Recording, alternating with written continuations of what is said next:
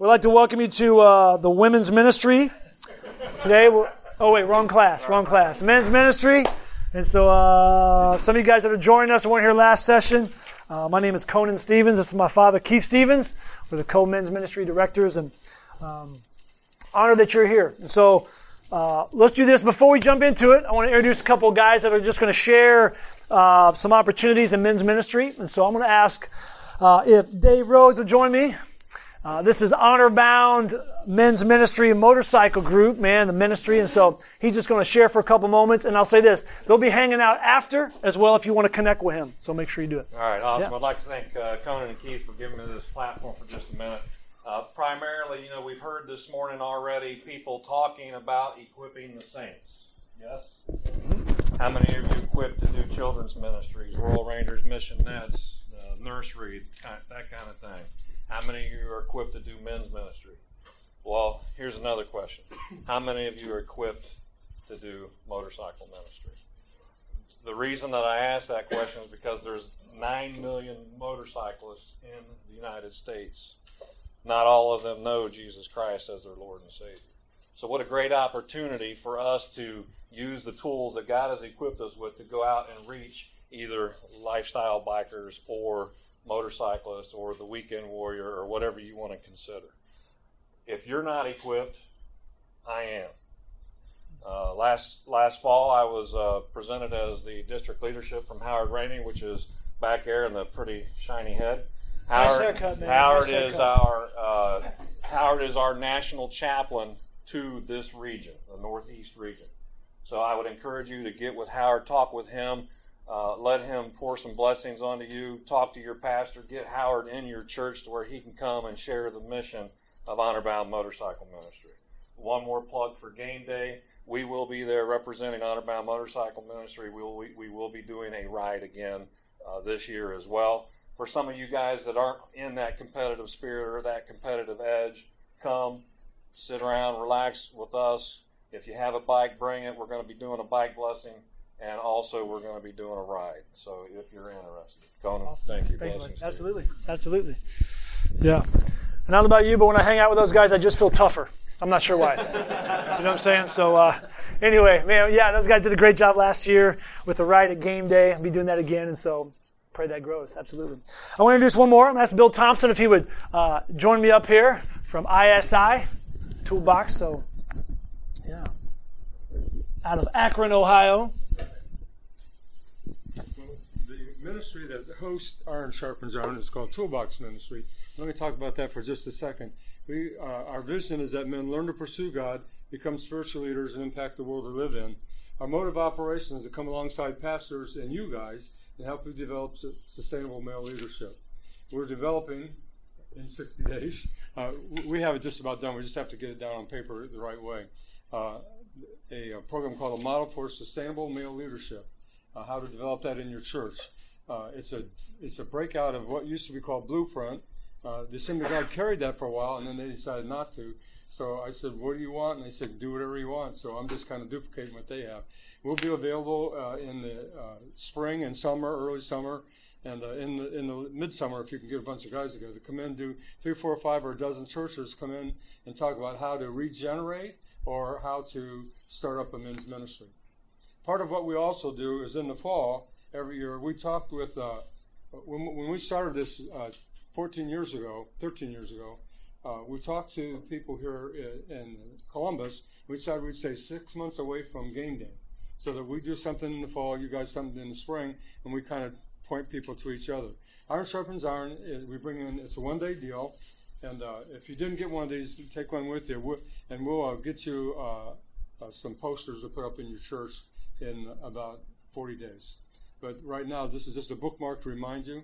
Uh, we'll have a keynote speaker, a national keynote speaker, and then we'll have 16 workshops around things that men, uh, that, that your pastor won't talk to you about on Sunday mornings because it wouldn't necessarily be appropriate.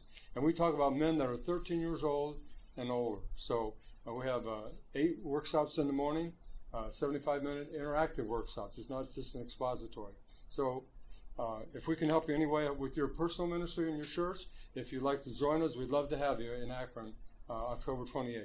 And if you didn't get one of these, um, I'll leave them laying up here. All right.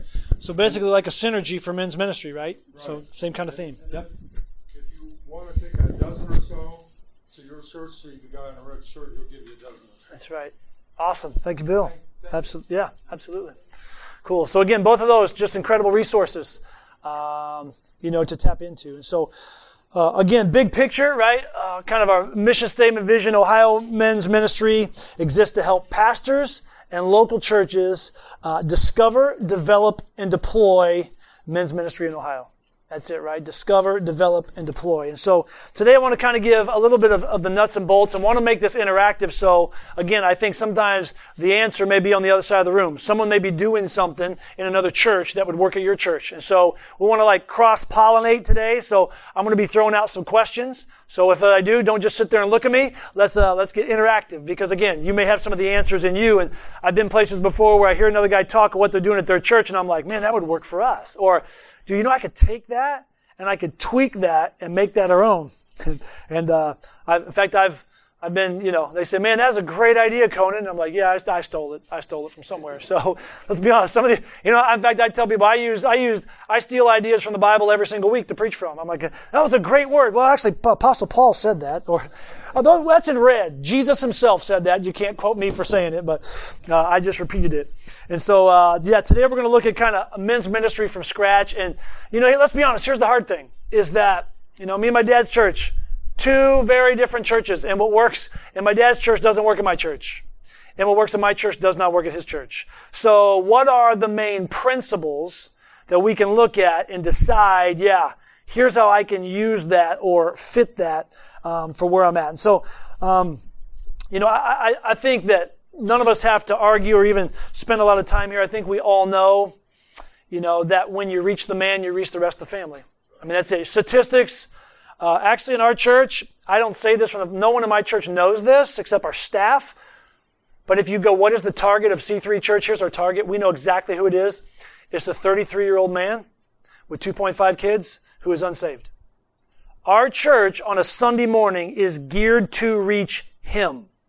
And here's what we know. When we get him, we get the whole family. If the wife comes like, oh, if the church is designed for her, so we have actually our target, we've designed it to reach the man.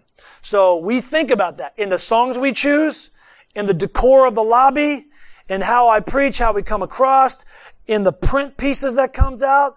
It's not real flowery and not real girly. It's more manly. And so people look, okay, yeah, because if the guy feels comfortable, when he walks in, he's going to have a great cup of coffee because most men feel awkward in a church, so he can hold on to something in the church, right? So we do a lot of things geared to him. And because of that, I believe that's one of the reasons. Now, we have people older, we have people younger, we have men, we have women, we have all that. But in fact, our community, kind of who we are, that's, that is our target. Man is our target. And so, um, reach the man, you get the husband, you get the whole family. Well, let's talk this. I think the first thing, again, uh, putting together a men's ministry foundation, Pat, my, my, my, my dad talked about it almost called you Papal. That's what I call my kids, right? Papal, my dad, you know. Uh, uh, but but truly, it's prayer, right? I mean, it's where everything needs to start. I would say prayer, and and maybe your ministry, maybe the men's ministry starts like this. You tap a couple guys on the shoulder and go, "Hey, man, we're going to get together, and we're just we're going to we're going to take a morning and we're going to pray before we make any decisions." Before we set down in stone, here's where we're going, here's our, here's our, here's our plan, here's our strategy, we're going to take some time and pray. And maybe it's if you can grab a couple guys that are with you, hey, this week, what if we each take a day and we fast? And we seek the face of God. You know, He's got the answers. Uh, I got a lot of questions. I think we all have questions. The only one who don't have questions is the, the one who has all the answers. You know, I preached on it this past week. I said, I said, when the answer is always the same, the question doesn't matter. Come on, somebody, that'll preach. Anyway, I'm not here to preach. Maybe I am. But when the question, okay, when the answer is always the same, but prayer. So let's talk about this, right? We, we, we, we lay it, Holy Spirit's guidance and direction, ask Him to give you favor. Secondly, I would say this, right? Defining the reality. In other words, like, what is the state of men's ministry in your church? You may go, man, I come from an established church where you know, 15 years ago, 10 years ago, we had the strongest men's ministry in the whole area. It was amazing. Some of you may go, we have zero. Like, we've never had anything. In fact, the guys at our church don't even like each other. You know, hopefully. Some people go, we ain't got one man in the church. Okay, well, hopefully that's not the case. But I think, you know, Max De Pree said this. He says, the first responsibility of a leader is to define reality. So you think about that. What is reality? Don't hide from the reality. Embrace the reality. It's where it is. If it's a great, if it's in great shape, maybe you inherited something from someone and the foundation's already been laid and there's some, you know, some great people um, that is there. But what is the state of your men's ministry? Has there been anything in the past? Uh, sometimes we try to start brand new things when something is already kind of rolling. Is there anything that's already going where men are getting together already? You know, you know, it's crazy. There are some guys at our church and under the radar, they were all getting together to watch the MMA fight, right? They're packing out, man. They're, I'm like, what? They invited me one time. I'm like, all these guys, guys that were not even super faithful to church, but they're there watching the MMAs. I'm like, all right, all right, we've got something already going. Can I tap into what's already going? I don't need to re rebuild the wheel, right? Reinvent the wheel if it's already there. Um, you know, state of the men's ministry. Do you feel the guys in your church would even be open to something like this? Are they closed to it? Are they open to it? Um, you know, men's ministry, what does it look like? What is, again, defining the reality? You may say, well, I got a couple guys that are interested. We've kind of hit it around a little bit and they're kind of interested. Okay, that's a great start. Uh, what is, so again, what has happened naturally that you can build upon? And I would say this is, and this is true to big, is the senior pastor good with it? you know, if the senior pastor doesn't want to happen, it's not going to happen. You know, now here's what I know. Generally, this is generally speaking, most senior pastors would love to have a significant, strong men's ministry. They just have so much going on, right? They don't have time. And let's be honest, men's ministry is probably, I mean, hardest ministry in the church to get going, right? It's one of the last things, you know, usually, oh, we need kids ministry, oh, we need youth ministry, oh, we need women's ministry, oh, we need, but men's ministry is one of the toughest things to get on. I I'm preaching to the choir here, but uh, is our is our senior pastor involved? And, and it could just be this. Pastor, I'm not asking you, you know, again, you're under, under his leadership, under the vision. A lot of times I'll go, does this vision fit your vision? It's got to fit under his vision, her vision. But I would just say, um, you know, including them, right? Making them feel a part. Maybe, Pastor, listen, we're going to do this. We've got it all taken care of. You know, I'd love to, would you mind opening in prayer? Or I think just, I know in my church, like we've had different men lead it. And for me just to be there, and my presence being there, that's a big deal, right? Oh, well, it meant enough for the pastor to show up. So, uh, would encourage that. I would say, so define reality, right? So pray about define reality. Here's another one. I think we need, and my dad talked about a little bit, we need to define the win. In other words, what is the win? Is it just to get a handful of guys together? Is it to see guys grow in their faith? Is it to build friendships? And I'll be honest, we've had, we've put on different events and the goal for the events were different. We've had some goals where here it is. It's straight up helping men build relationships. You know, we did one, we did, we, you know, we, I'm, I'm, we live in Columbus, so anytime the Buckeyes are playing football, it's a big deal. So we've done like a couple of their bowl games in the past, or uh, and dude, we'll just turn the whole church. We'll we'll bust in ping pong tables, foosball tables, little basketball, cornhole, and we got all kinds of food. One guy even brought, you know, the women they'll do like a chocolate fountain. We had a nacho cheese fountain. I can't prove it scripturally, but I believe they're going to have them in heaven. I'm just saying. I'm like, man, it's amazing. So we got together, right? And it was for no other reason than we're going to have fun together. And it was guys inviting their friends. That was the whole goal bring your unsaved friends and they're just hanging out with us and they're like, you know, these guys aren't too bad. This is not what I thought church guys were going to do. And, and honestly, we didn't even do a lot of preaching, none of that. You know, we gave a little short little challenge, but it was not, the goal of that was not, uh, you know, bringing these guys to Christ. It was an initial bridge to build relationships. Well, then following, we've had several things that we have done over the years where it is, dude, there's going to be, uh, the gospel is going to be preached. Well, these guys came because they saw it lived, and then they heard it preached, and they're like, that's why these guys are different. But there, were, but every, every single, uh, event needs to have a win, right? Even for your men's ministry. I remember, I have probably told this story, but I remember the first time my son, Caden, who's ADD, HH, playing baseball, and he's like, eight years old. I don't think he ever grasped the concept. Okay? So he hits the ball. I'm coaching him. Running, he's running around the bases. He gets home and he touches home plate. And he looks up and the scoreboard changes. He's like, he goes over again. He's like, so I'm like, come here. So like it clicked. I said, you see what happened? He said, well, I said, when you hit the ball and you run all the way around the bases without them getting you out and you touch home plate, it clicks to the next one. He's like, I'm like, man, I have failed as a father, right? This kid, he's been playing for three years and never, he's too busy chasing grasshoppers, I guess, but he never grasped. He's like, oh, so what do we do? We define the win. So at our church, right, we're, we're, we're planning for Easter right now. And dude, we got guys on it and we have a goal. We said, here's the win for Easter. We want to see this many people come to our church. Is it a record? It absolutely is. We're like, we got to do six services to fit them all in. Okay, we're going to do it. But in order to define the win, what else we want to see? We want to see this many people come to Jesus. Okay, how are we going to do that?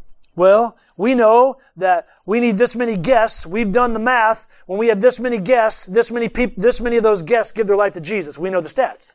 So we need more people coming to Jesus, we need more guests. Well, if we need more guests, we have to challenge our people to invite. Here's all I'm saying is define the win. When you understand the win, then it makes it when the scoreboard is clear. I don't know about you. I, I like whatever I play, like I'm not claiming to be the best at anything, but I want to win.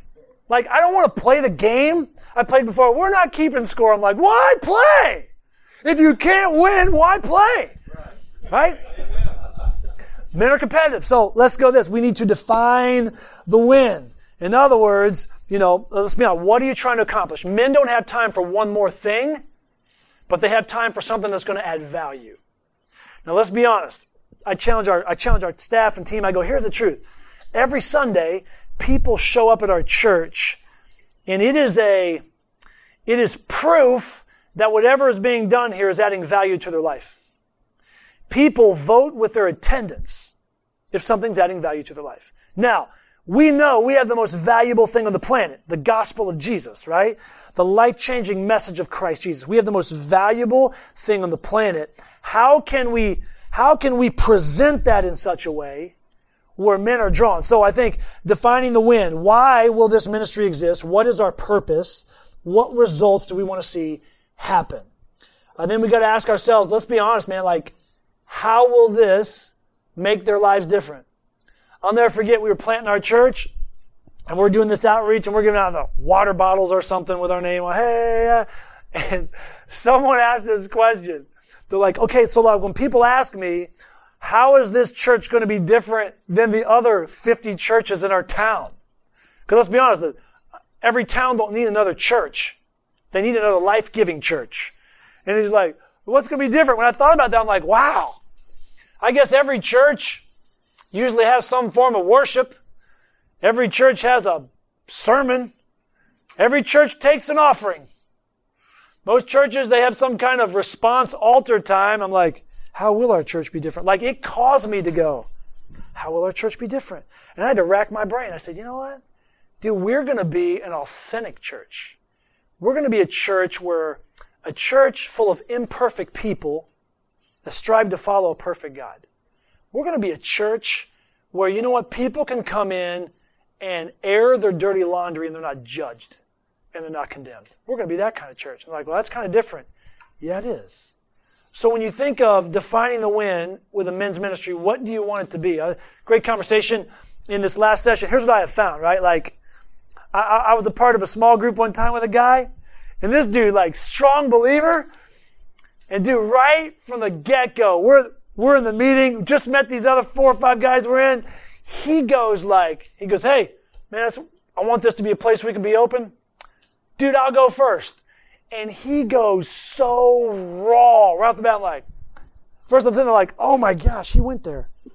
I'm like, hey, how you doing, Tom? Like, he went there. But here's what was crazy. When he went there, the other guys around the table go, yeah, man, you know what? I, am uh, yeah, this week, you know, uh, uh, I was looking at some pornography and uh, killing my marriage. Well, guess what happened? Dude opens the door. The next guy's like, yeah, man, you know, uh, having trouble with one of my one of my kids, and And it was like gut level real. And here's what I know until we can get our men to the place where they can be real, we hide. And let's be honest, most men, we're guarded. We're guarded. And as long as those things lie in dark places in our hearts, we will never be healed. If we don't have someone, I tell our, our, people in our church, you don't need to tell everyone. Please don't get on Facebook and tell everyone. You see, them, oh I'm like, oh my word. Don't do that. But everyone needs to have at least someone. Scripture talks about that, right? We confess to one another to be healed. We confess to God to be forgiven. But we confess to each other to be healed. There's healing that happens. And so we need to be a place, but, but I think that's it, right? How will we make this different? You know, I think men, they do, they desire to find in the wind. Man, we want a place, so uh, for us, we want a place where men can be open. Well, I tell our leaders, it, your people in your group, the guys in your group, are not going to go open until you go open. Care, you know, my wife and I, for a while, we'd bring over people to our house, and we go, hey, t- hang out with the pastor, six weeks, all the new people, new group. Every six weeks we did that. And, uh, and we would like, hey, tell your story. And so we would try to tell our story and go literally as open and as transparent as we could right off the bat. And they're like, all right, first of all, I can't believe I'm in the pastor's house. Secondly, I can't believe like they're that honest. Wow. And you know what happened though? Next person goes, people are crying, people, and then we don't even know these people. They're in my living room for the first time. They're guests at our church. People like, I didn't know church could be like this. I think every man desires to be able to share some of those things. So can we create that kind of brotherhood, that kind of bond? Uh, we need that accountability, right? And so, I don't know. And so maybe again, defining what it is. Put together a mission statement. It could be as simple as this. You know, investing in the men of our church to become stronger husbands, fathers, and disciples of Jesus. It's simple. And then once you have that, you look, everything you do goes through that lens. Does it fit this? No. Then we're not doing it. You know, I know at our church we have a very simple, yeah, man, we exist to love people to a growing relationship with Jesus. Hey, we want to do this thing, got up. Ah, it doesn't fit. So we're not going to do it. So at our church, right, we've decided we, we're going to do a very few things, but we're going to do those very few things really well. And so I think in men's ministry, what are those things that you go, man, this is a non-negotiable? Again, define the win. Like in a perfect men's, man, we want, we want, we want, we want, you know, men rallied around the Word of God, right? We want truth imparted to them. We want, we want accountability, right? We want a place where men can share some of the, some of the struggles and the darkness in their life, right? We want a place where, but outline those. What is it? Define it. Define it. I think you need to come up with a name, right? Come up with a name. I know, uh, we've used a couple things over the years. We used the brotherhood for a while. You know, guys seem to like, all right, I've known churches, they did the brotherhood and the sisterhood, men's and women's. Cool? Uh, for a while, we were doing ours was called Man Up, right? And encouraging men to man up. I, I, I would say, I know ISI, Iron Sharpens Iron. Uh, what's some other names that you guys have used? Maybe for the ministry you're in right now, other names you heard of. What would be some names? Throw it out. It used to be honor bound. Honor bound, yeah. Honor bound. Men of promise, right? Yeah. Warriors. Warriors. There you go. Yeah. Band of brothers. Band of brothers. Yep. But yes, it's the name you're using. So I think whatever it is, right? Uh, you know, it needs to fit. You know, we kind of laugh in our church. We had a guy who was going to lead our men's ministry, and we have a very, you know, a younger congregation, and uh, he wanted to call it. It was something. It was. He said, for our context, it didn't match. He's like, hey man, I want, I want to start. It's going to be called Mountain Dwellers, and I'm like, what? I'm like, dude, I love you, bro, but it don't fit our context. It may fit someone else's context. So, you know, it, whatever it is in your context, you gotta, no, it has to fit. It has to fit. So I think coming up with a name, I know my dad talked about this, but once you have a name, right, you need to choose the leader. Like who is the, who is the person that's going to lead this? Is it going to be the pastor? Is it going to be a man in the church? Um, a strong guy leader? Now here's what I've seen. Let's be honest. Some guys, uh, what we did with ours, and here's what I would encourage if you're one of the leaders here, uh, pastor here, when we launch something new in our church, here's what we do. We find three people that are interested in doing it, and we say, hey, the three of you guys are going to be a committee. Now, here's what I found. I'm going to let you in a little secret. if your pastor was here, he'd probably want to know this, right? Like, we, we bring three people around and we don't give any of them a title. We said, you three, we want you to roll with this because they're all the passion and we let them roll with it. And here's what happens. The leader always rises to the top. No one has to put a stamp on them. No one has to, the stronger leader of those three or four or five, and the rest of them go, they're the leader. And you know what? Some people are like, some of the, the handful of people you put it, flake out and they don't say the long haul. Cool. They just disqualified themselves from leaving it. But there's always going to be someone that rises to the top. And I'm like, there's the, six months later, like, there's a leader. The person who's stayed the course, the person who's proven leadership. And now you go, hey man, would you consider taking this?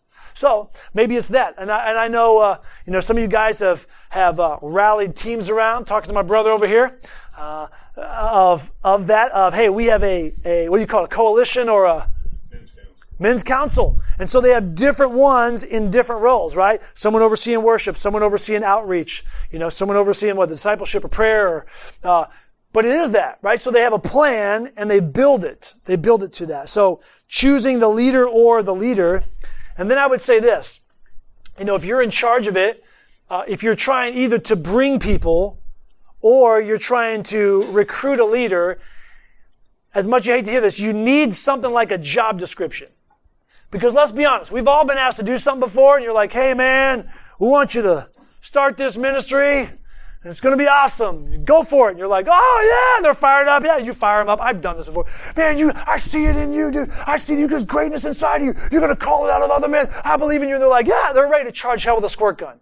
Ah, right? And they run out of the room. Yeah, yeah, yeah. Wait, what are we doing again? I don't know. Conan just fired me up, bro. Like, what are we, like, how much authority do I have? Like, can I make this decision? Like, do we have any money? Like, is this, how often can we meet? Like, they know nothing. So I think as leaders, we need to go, hey, here's what I'm asking of you. So maybe even when you put together council, you are the person, put together a, a, almost a job description of, yeah, here's what we're asking you to do. Now, here's one thing I've noticed in, in my own life is, is, uh, the, the delegation of it. I'm going to get to that in a minute. But, you know, the truth is this, be specific. And then I usually go, all right, what did you hear me say? Because sometimes, here's the thing. If you bring on a strong leader, bro, they're gonna, they're gonna run through walls and sometimes over people, right? But they're gonna do what they, what they either think you want them to do or what they know to do. You know, I've had people like, well, I'm really afraid of that person because they're such a strong personality and leader. I'm like, yeah. But dude, if we can hook them to this sled, they're gonna pull this thing. There are some serious horsepower. How can we leverage it? Let's not be afraid of it. Let's, let's rein them in a little bit and let's give them guidelines to run with. And if we can, they're going to take this ministry farther than it ever could have went that any of us could have taken it. So don't be afraid of that. But delegating to a strong leader, they're going to make it their own. Sometimes as a leader, we can feel threatened. I don't ever want to feel threatened by a strong leader because most of the time it's not this act of rebellion. It's just as God's gifted them with the gift of leadership and they're going to do it. So rather than being intimidated, you know, sometimes we'll, we'll, we'll turn a strong leader loose, and usually I'll walk pretty closely with them at first, or one of my direct reports, my direct staff or whatever, we're walking close with them to make sure they got it first. You got it? Yeah, okay. You're running fast. We want to make we got this? Okay, yeah, yeah. Until we can trust them in order to do it. So I think clearly defining the task is like clearly marking a finish line. Uh, a strong person wants to finish well. So job descriptions, again, what is the win? What are we asking them to do? What is the time frame? Because if, and I'll say this too, let's be honest. Some of the most gifted people in our church are incredibly busy. They're incredibly busy because they're most, they're some of the most gifted people in our church. And I would say this, there's a difference between recruiting and asking for volunteers. Now, I'll be honest, I've done this. Hey, we need volunteers to help us. Da, da, da. Man, come and see me afterward. And I'm like, this is not the group I was hoping that would volunteer. Come on, you know what I'm talking about. But there's something completely different when you recruit someone. When you walk up to them and listen, man, God's allowed me to do this in people's lives. I've called out greatness out of several church planners from our church dude, God gave me guy's name. When I see him on Sunday, I'm going to call it out of them. And I'm going to walk up to him and go, bro, listen, I was praying and God laid you on my heart. And dude, I see greatness in you. And I believe this. I believe, and you can tell me if you got to test this on your own, but I believe you're called of God to be ministry. And I saw you in my mind. I saw it. God gave me a picture of you planting a church. It's in you. I'm calling it out of you. I'm going to lay hands on this guy. I'm going to pray it out of him. I'm going to call it out of him, right? Literally, I think there are men in our church who desire to step up in leadership, but they have no one call it out of them. And some of us need to walk up to that person and go, you know what?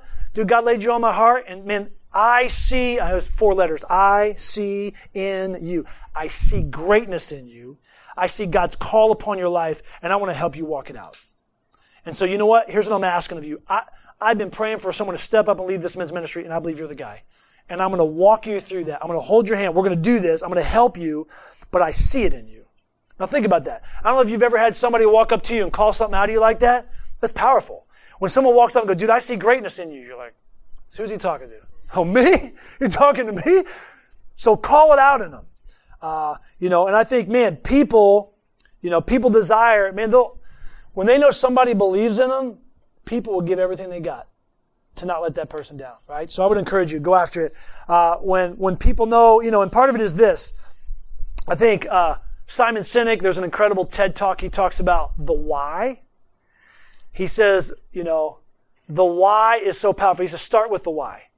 You know, here's, here's not what I'm asking you to do. Here's why I'm going to ask you to do it. You sit down with a man and you're trying to recruit him to your team and you say, you know what, man, listen, here's the truth. Dude, we got, we got families that are struggling in our church and we got broken relationships. You know, we got, we got young people without a, a godly role model in their life.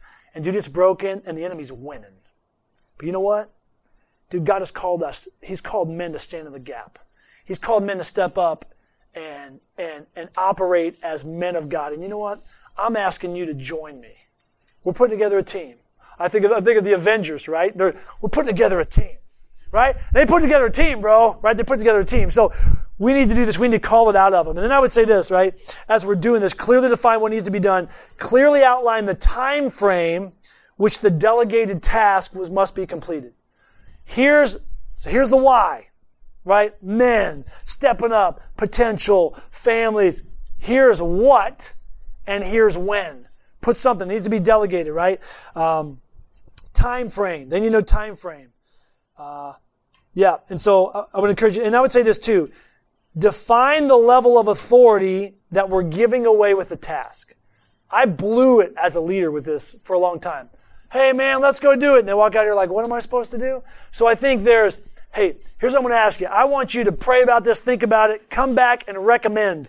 So I want you to think about it, pray over it, talk to some men, and come back and recommend what you think a men's ministry should look like. That's clear. They come back, recommend, we talk it over. The second level is not just recommend, but it's inform and initiate.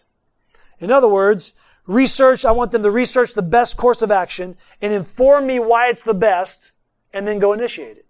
Great. What have I done? I made it very clear. You know, I use this level. Um, I use this level with someone I kind of I, I trust pretty good. If it's recommend, I don't really trust them fully yet because I don't know them. So they go research it, come back, we talk it through. That's the dumbest idea I've ever heard. Or, dude, that's incredible. I would never say that, but you know, dumbest idea I've ever heard. But I would help them but the, the whole uh, inform and initiate, they're coming back, and I go, man, that's a great idea. Pitfall. I think this and this. And they're like, oh yeah, good, good, good. And they go and do it. Or the third level is this, act, which I give them or you give them full responsibility in respect to the task of the project. I use this level when I'm completely, I have total uh, trust in someone's capabilities and risks are minimal. So, you may not be the one giving this, but maybe you can go to your pastor and go, hey, pastor, which one of these three do you feel comfortable with? Do you want me to research it, come back and recommend what I think is best for men's ministry and we'll talk it out and we'll choose together? Is it a, hey, you want me to go research, recommend, I'll come back and inform you what I'm going to do and then go do it? Or is this something you want me to just act on? Maybe I'll give you an update now and then. What level do you want me to operate at? So if your leader doesn't give it to you, what level of authority you have, then you set it up. You ask it. You know, there have been times where I've literally coached some of the men of God that were over me in my life to pull things out of them that I wouldn't feel I was getting, but I knew they had it. I knew they wanted to give it to me, but they just didn't know how. So I almost did like a reverse mentoring, where I would show up with all the questions and I would pick their brain and learn from them. So sometimes we may be serving a leader, we may need to do that. And man, we do it in all honor. And so, you know, give the, and then I would say, right, we got to, the leader, the leader needs ownership of it. Um, I would say this, there have been times that, you know, men's ministry, uh, I had one guy and his version of men's ministry was a little bit different than mine, but I'm like, dude, it'll work. I think it fits our context. And so I, I let him run, build that vehicle and drive it. Because if I would have built this guy a Porsche and he's a Jeep guy, it ain't gonna work right? He had to build his own Jeep and he had to drive the Jeep. So I'm like, okay. So I gave him a little bit of that. Yeah, dude, I'll give you some freedom there. It's yours. You're the one running this. And if I have you, if I build something you have to drive, he, it was going to be hard for him. So, so again, I think, where do we start? Right? We have to seek God with prayer, define reality, define the win. What is it we're trying to accomplish? Choose the leader or leaders which I know we've done that in our church. Again, we brought several people together. And then I would say this, there has to be, and this is a big one, what is the draw? You know, honor bound men's, men's motorcycle ministry, that, that's an easy draw, right? Motorcycles. Guys are drawn to that. But I would say for you, for your church, like what is in your context? If you live in rural Ohio and guns are king, then man, get a shooting group together. Which I was telling one of my brothers, like, uh, ODNR has a $500 grant that they will give you to go do a shooting event at your church. You just have to open it up to, uh, to everybody in the community somehow. If you put up a poster, it's open to everybody. Great. They say as long as it's open, they will give you a $500 grant. They got to have like 20 guys, I think, a couple stipulations. They'll hand you money to go buy the ammo or the targets and you go shoot them up. So, uh, I think there's some of those things that are easy, but the draw, right? Guns. Man, maybe it's a, a cookout. I know some of those big game nights, wild game nights have worked at certain places. Maybe it's, you know, watching the game, the Super Bowl, man, Buckeyes, whatever it may be. I know March Madness is coming up, basketball. Maybe it could be a camp out, father-son camp out. I don't know. What is the draw? It could be paintball. It could be wing night. It could be a, a breakfast. Saturday morning could bring in guys. It could be a retreat. It could be a softball team. It could be dodgeball. Um, I don't know. Let me ask this. In your community, what, or in your church in the past, what has worked for you? I'll throw that out. Has anything worked for you? You go, man, this has worked for us. Yeah. We did, like you said, we had, we called it bullets and burgers. We There you had a cookout, and we also had skeet, we also had guns and all that, and guys just flocked to that. That was a good. I love it. That's gold. And sometimes even the way right you market it. I think we did we did uh, guys guys and guns or something. I can't remember. Uh, beef bullets and yeah, whatever it is, however you name it, right? Like, dude, let's get together. Guys want to shoot and guys want to eat, right? So it's That's the two draws. it's a win-win. Anybody else? Yeah. Another one we tried in our church, we have a young, our youth pastor in our church happens to also own his own restaurant. Ah, So we have our Saturday at his restaurant. It not only brings the men together, he gets to join in too. Yeah. Sits out behind the grill and joins in a little bit. But it also promotes him. So now we're, we're doing two things. We're, we're ministering, yet he's being ministered to by us helping yeah. money to his business. That's awesome. That's awesome. You know, I've known some guys, right? Even even we'll get together for like a, a service project, right, in the community. Hey guys, we are going to help. You know, we've had that before where, you know, someone's home burnt down in our community, and so we said, hey, we're going to get we're going to get some guys together. We have some benevolence money that we're going to pay for the equipment, and we're going to go over there and we're going to repaint. And We're going to move some things, and it's just what is that point that you can rally men together in your church? What does that look like? Anybody else? Yeah. We had uh, about 20 guys go to Middletown Sportsman's Club and participate in our Cowboy Action Shooting event. Okay. Me and another guy, Chuck Wolf, and my wife, and another buddy of mine, overseeing the whole group, and they had a blast. Uh, it's great, You man. know, 'cause It's they great. had Yeah. all the old-fashioned guns they Yeah. back in the uh, in the Western days. And, Okay. You know, so they, they, they, you get instant gratification because you bang, clang, hit steel. Yeah. It's good. man, if they didn't hit steel, they just laugh. I missed that one. Yeah. And then we, we took them all back there again for trap, shot trap. It's good.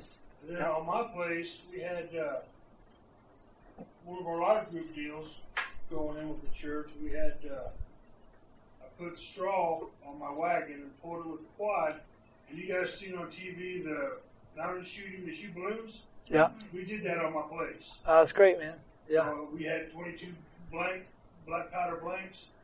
Some people would blow balloons up. The guy would ride the quad and you run you around. You had 10 balloons, two pistols, five rounds each. He shot the balloons with the blanks. It's a lot of fun. Huh. You know, some of the people participated a little bit. It wasn't their Yeah. thing, but that's fine too. Yeah, yeah. You know, but we shot uh, all about, about four hours worth. Yeah, it was That's good. Finding what works. Yeah. Yeah. So what is the what is the draw, man? What is the draw in your community? Let me go to the next one. I think so. Once we find the draw, right, and again, it's different. So what is going to be the rally point to bring men together? I think then we got to have some kind of discipleship, which I know there's some incredible material out there. I'll throw a couple of them, right? I know our our speaker again, fivestarman.com. They've got some incredible material. I know even like you know at our church we encourage all our people. I say get on the YouVersion app, Y O U version.com. And so literally we have hundreds and hundreds of people in my church that are on that app. And I tell them this, I go, you can set it up. I said, you can see if your pastor is reading his Bible every day. And I said, you know what? I can see if you're reading yours. Talk about a little accountability. Now they can set it up where no one can see what they're doing, or they can set it up where, yeah, my friends can see what I'm doing. So literally there are several men's devotionals on a free Bible app from youversion.com. So I've done that with several of our guys. Get, a- get a handful of guys together. Guys, we're going to walk through Craig Groeschel's fight, right? They got a whole, I think it's, I don't know, week, two weeks. Uh, but there's several of those. It's, it's free. It's on there. It sends you reminders to your phone and you can actually set up where you can see if other people are reading, your guys are reading or not. So that is a, that is an easy win. But what is the discipleship element? Um, you know, the Love Dare, I know that came out a, a while back. That book where, and I've shared this before, then we did this in our church one time. We did a big, it was one of the bowl games, the Buckeyes National Championship game. It was midnight, guy night, man up. And so all these guys, we had like 100 dudes show up. And me and my associate, we, we went in the back room and we divvied up the 50 man teams. Okay. We literally, we had a, uh, uh, we drew, we drew names, right? We're trying to guys, all right. So we got in front of the guys, we're like, hey, all of you are now in a contest. They're all like, what? All these guys are married. And so here's, there's, there can be three points per day. So we had this whole thing lined up. Three points a day. We're going to do the 40 day love dare. Uh, and we gave everybody the book, which is them, you know, doing things for their wife to show love. And we said every day there's up to three points. And so we had broke it up. We had five man teams. We had, long story short, we walked through this book every day that they had to do their devotional. They had to pray. They had to uh, journal. It could only be one line, but they had to journal something, what they learned from the scripture. And then they had to pray with someone else out loud. Could be their kid. Could be their wife. Could be someone on the phone. But it was like, these guys are like, what? And so you know, who, whichever team gets the most points at the end, whoever's got the most points on that team, we're sending them and the wife on like a three day getaway. And then at the end, end of the 40 days, the wives though, the, all the marriages in our church went up. These wives are like, what is going on? My husband brought me flowers. Oh my word, mine did too, right? And they're like, "Eh." so then they're like, we don't care what they're doing. We love it, right? So at the end of the 40 days, then we actually showed the love dare. We actually put two chairs together in our sanctuary and we had popcorn and all this stuff. We did a movie night, right? But the whole thing was, it was just rallying. It was, it was something there. Um, I know maninthemirror.org has some incredible information, discipleship stuff. Uh, yeah. So I think the key is connecting men to, not only connecting men to other men, but connecting men to the truth. So there has to be some kind of discipleship element. If you already have like a Sunday school hour, man, utilize it. So in my head, right? Sunday school, you know, Sunday school can be one of the greatest utilized things if we use it, if it's a step leading us somewhere. I would encourage you, man. Start a men's. Maybe it's uh, Sunday. Maybe it's Sunday Sunday school. Maybe it's a Wednesday night. Maybe it's Saturday mornings, um, whatever. So I would ask you this real quick. What is there any other discipleship material that you have used that go, man, this is really good? Anybody else that you've used something that go solid? Yeah. Cool. Yeah. Nice. That's awesome. Yeah, range Ranger material. Yeah. I used um, Kenny Chesney's The Boys of Fall, that ESPN special that he all those coaches and these powerful men, you know, speaking Yeah. into men's lives. I did a four week study on it. It was fantastic. That's cool. What's it called again? Well, there's an ESPN special called The Boys of Fall. Yep. That, that's about football, but it's Okay. based on a Kenny Chesney song, Boys of Fall. Cool. Fantastic Okay. opportunity to speak. And, Kenny and Chesney, all these, uh, throughout the history of football, these fantastic coaches that Yeah. are given these, these things that they've spoken into their teams, and they're literally from, from, from Yeah. the, the Word of God. It's just That's awesome. Fantastic. Cool. Cool. Miles, yeah. Uh, Iron Sharpens Iron has a uh, program out called Father Factor, and what it is, they're DVDs with Tony Evans and other Yeah. national speakers, but you can use them at a breakfast. You Great. can put Yeah. one up, have a discussion off of that video, and then open it up to the men to discuss what they want to discuss. It's good. Very good. Yeah. Good. Yeah. We use, in the past, we've used the God Chasers, Good. God Catchers, Yeah. Tommy Tenney, Good. very effective, growing. Yeah. It's good. Good. I think that's it, right? That's what the Word of God's the, what does the changing, right? It's God's Word. Yeah. The one we used was Mark Batterson's, help me with the title. What was In a pit with a lion on a snowy day. Yeah. yeah. on a snowy day was, was so good for our guy. Yeah. What's his new Lion Chasers? Yeah, he's got some good stuff. I think those are all good. Mark's new, uh, Yeah. that he right now Play the Man.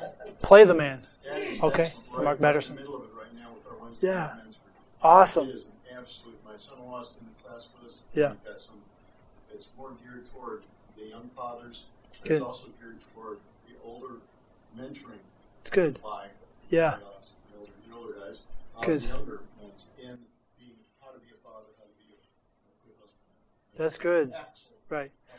You know, we, we've we've had some guys that like, well, I don't, I haven't read a book since high school. Like, okay, so you know, and now though, man, online, like, dude, they can listen to it. Like, you don't have to read it. Listen to it in your car. Most men have a a commute somewhere, whether it's ten minutes, thirty minutes. You know, if you live in Columbus, forty-five minutes. So it's like utilize that time. Great, man. Listen to this. Yeah. Yeah. What's that? Yeah. Yeah.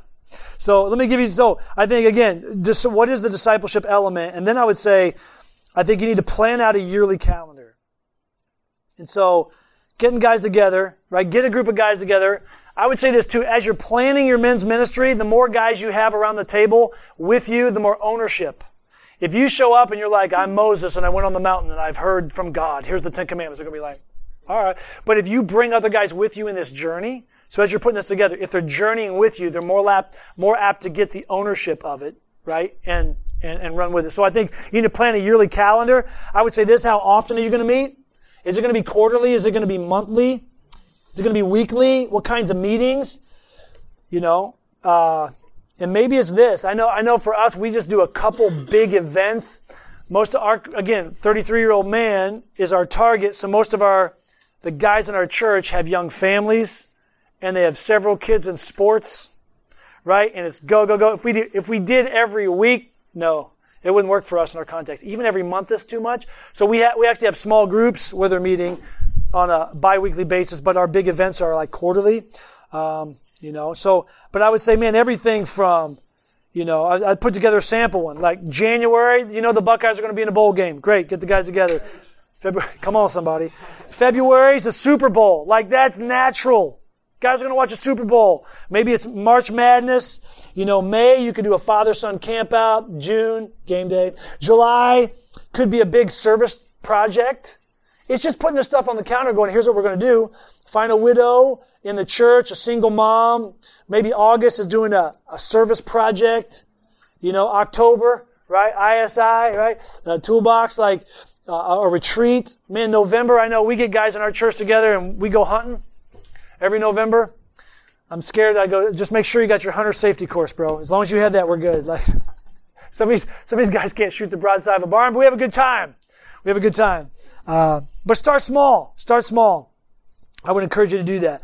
So again, I think it's just seeking the face of God, getting a group of guys together, brainstorming. Even those three questions we talked in the last session. What's a healthy ministry look like? What's my strategy to get there? What tools or resources do I need? And then going, okay, in order for us to do that, here's bring around the leaders, come up with here's our name, Here's our, here's our mission. Here's the, the, the scripture that it's re, uh, revolving around. Here's going to be our draw. Here's how we're going to bring guys in. And then once they're in, here's how we're going to set up the discipleship piece. Right? And then, uh, um, man, from there, you put together a, a calendar and then you just roll it out. So I would say this, don't take on, you know, if you have nothing, you probably don't want to start out with a major event every two weeks. Right? Like people like, what? You need to start small. And listen, like, here's how we look at our church. Everything's an experiment. So we've tried new things that have bombed. And, and we've erased the thing, well, you missed God. I'm like, well, I said, we tried something new. Didn't work. So now we know, cross that off. Either the timing was wrong or it just don't work in our church. But if we continue, here's the truth. If we continue to do the same thing, we'll continue to get the same results. To get new results, we have to change it. Now I realize anytime, anytime there's change, there's movement. And when there's movement, there's friction. And when there's friction, there's pain. So, not everyone's going to buy in. But you know what? If God's, if God's called you to do it, you got to stay the course and you got to do it. And here's what I've seen. I've had people in the beginning, oh, this is stupid. Oh, it ain't going to work. And then when it's working, they're like, this is amazing. I knew it would work. I knew. I'm like, but here's what I know. That's why God needs a leader, right? Like if, if every, if men's ministry just happened in a church, God wouldn't have brought in a leader. If everything was easy, if our churches were full and pe- people being saved and discipled, you wouldn't need a leader. But we need a leader. So that's why God's placed you there. So I want to encourage you to lead, right? To lead. So what is that draw? What are you going to bring them to? What's the discipleship? Plan a yearly calendar and then roll. So from there, any last five minutes, any questions or comments? Um, maybe you have something that may be benefit, was very beneficial to you. Maybe not just said here, but something you've walked with that may be beneficial to somebody else. Yeah.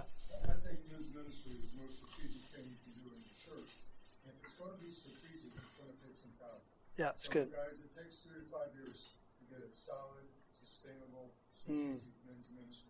So good. put on some weight and go after. Don't That's right. Flip between now and Fourth of July. That's good. That's good. Impact. It's going to take a while to develop sustainability. It is very good. Yep. Uh, he said uh, three to four years or three to five years. When you were talking about getting it going, uh, say you you uh, you have a, a, person that might be a leader or something like that, yep. and you said a time frame. Yeah. Is there a realistic time frame that you would? Uh, you know what? Yeah, I think I think you got to set those, you know, measurable, attainable, the smart goals, right? Uh, they got where they can go. I think if and he, he, he Bill's right. If you if we set the finish line or we set the bar so high, we're setting people up to fail. But if we go, hey, as a leader, you know what? Listen, man, let's just do this. We'll kind of plan it out, but we're going to try to get that first that first meeting off the ground. And then what do you do? You celebrate the small wins, right? Small wins, small wins. And he's right. To get a sustainable where the culture is set, because what are we doing in our churches? We are redefining culture. Well, culture takes time. It ain't going to be done by just one flash pan and oh, it's over. Now, you know, with ours, even with that, we, t- we took a hundred guys and so we had momentum like, wah, right off the bat. And we had already worked it out with our influencers we said, I need you to lead this charge. But when we present this, I want you to go, this is going to be awesome, right? We all know who the influencers are in our church because when something a little bit, I don't know, conflicting, contrasting, you know, uh, a little bit is said, everyone looks to someone in the room. When you're in a room next time and someone says something, you're like, ooh, who are they looking at? Because that's the leader. And if you get those guys on your team, if you get the influencers on your team, it's going to move a lot faster. So I would say, yeah, maybe it's this. Hey guys, you know what? For this first year, we're going to try to get our guy. We're going to try to do two big events. We're going to try to do three big events, whatever it is, and get the guys together. And so, so maybe it is a three-year plan. Over the next three years, we're going to roll this out a little more, a little more. You get more and more guys involved, but yeah, it's good. Anybody else? yeah. You got to start. Yeah. You know, one, one of my mentors said this. He says, he said, don't just talk about it. This is a great quote. He said, set something in motion. I thought, huh, I want to set a men's ministry in motion. What's my first step? You begin with the end in mind. Here's where we want to be. You walk it all the way back. There's my first step. If I can just take that first step. Because let's be honest, you're right. We procrastinate. I know I do. I need to brakes on my car, and I'm like, ah, ah, well, yeah. One of my lights are out. I'm like, yeah, I'll probably get that fixed. Yeah. And I procrastinate. Finally, I'm like, I got a guy in my church, dude. He mobile mechanic rolls up to my house, and he's cheap. It's like you can do it, right? So, so I call up. That's my first step. I need to call Greg and get him out of here. Greg, bro, when can you come to my house? Friday morning. I'll see you there. I'll, my car will be in the driveway. Done. But you're right. What's the first step? Set something in motion. Yeah, you want to say something? The other thing too is we want to get men in the church, but don't just always consider using the men in the church for your programs. Who do you work with? Yeah. Who do you meet at the gas station you know all the time? Who do you coach with at Yeah. the little league? Those guys all need Christ. So good. get them involved in some of your activities, Yeah. and that will ultimately get them over where they should be. It's good. You know, sometimes even if you invite a guy, he may not be, you know, I've, I've had this before where, not that he's the keynote speaker bringing the word, but I'll have him come and, hey, dude, I want you to, you talk for a few minutes on leadership. Because you're an incredible leader in our community. I mean, I think our guys could glean something from you. He may not even be a, believer, but he comes in and he, all of a sudden, he, it's almost like someone said, you want to get guys there, ask them to bring something. If they're the ones going to bring something, they're going to show up hey man, I want you to share on this. So then they show up and they share. And then of course then they hear the message of Christ. I've actually witnessed the guys in my town. I'm like, hey, and I could tell like, if I invite them to church, they're going to say no. And I go, man, you know what? Dude, I, man, I really value like your opinion. Like you're an incredible leader in our community. You know what? Would you do so, would you be open to like coming and critiquing our church? Would you come in and sit through a service? And dude, I want to, just tell me what we did right, what you thought we did wrong. I'll buy you, I'll buy you lunch after this. I want, I want to pick your brain. I highly value your opinion. And they're like, well, yeah, dude, I'll come and critique your church. Heck yeah. So they show up, right? And they're going to hear them. I'm preaching the gospel. They're going to hear the message of Christ. And then they're like, go to lunch with that. They're like, yeah, like, what'd you think? They're like, man, how is, that was pretty incredible. Like, I didn't know church could be like that. And so we end up having a God conversation some of these crazy endurance things I've done. People, can I talk to you? I said, yeah, bro, show up on a Sunday and I'll meet you after church. We can go out to eat or I'll, uh, guy shows up. You've never been in a church. I rode, I did this mountain bike race from Canada to Mexico, off-road, unsupported, crazy, sleeping in the wilderness. And so he's like, I'm doing it next year. I want to pick your brain. I said, show up on Sunday. So he showed up on Sunday and he's like, we're not having to talk about what he could do to make sure he gets to the, to the finish line. He's like, can I have a Bible? So we're having this God conversation for 20 minutes in the foyer about Jesus, and he didn't come for Jesus. But whatever it takes to get a guy in there, right? So, anyway. Any more? Hey, Cole. Yep. One- One thing, guys, I think, I know from my, you know, old school here, every time we get somebody together, we gotta get Jesus, man. We gotta get him saved. Didn't happen very often. Of course, we wanted to plant.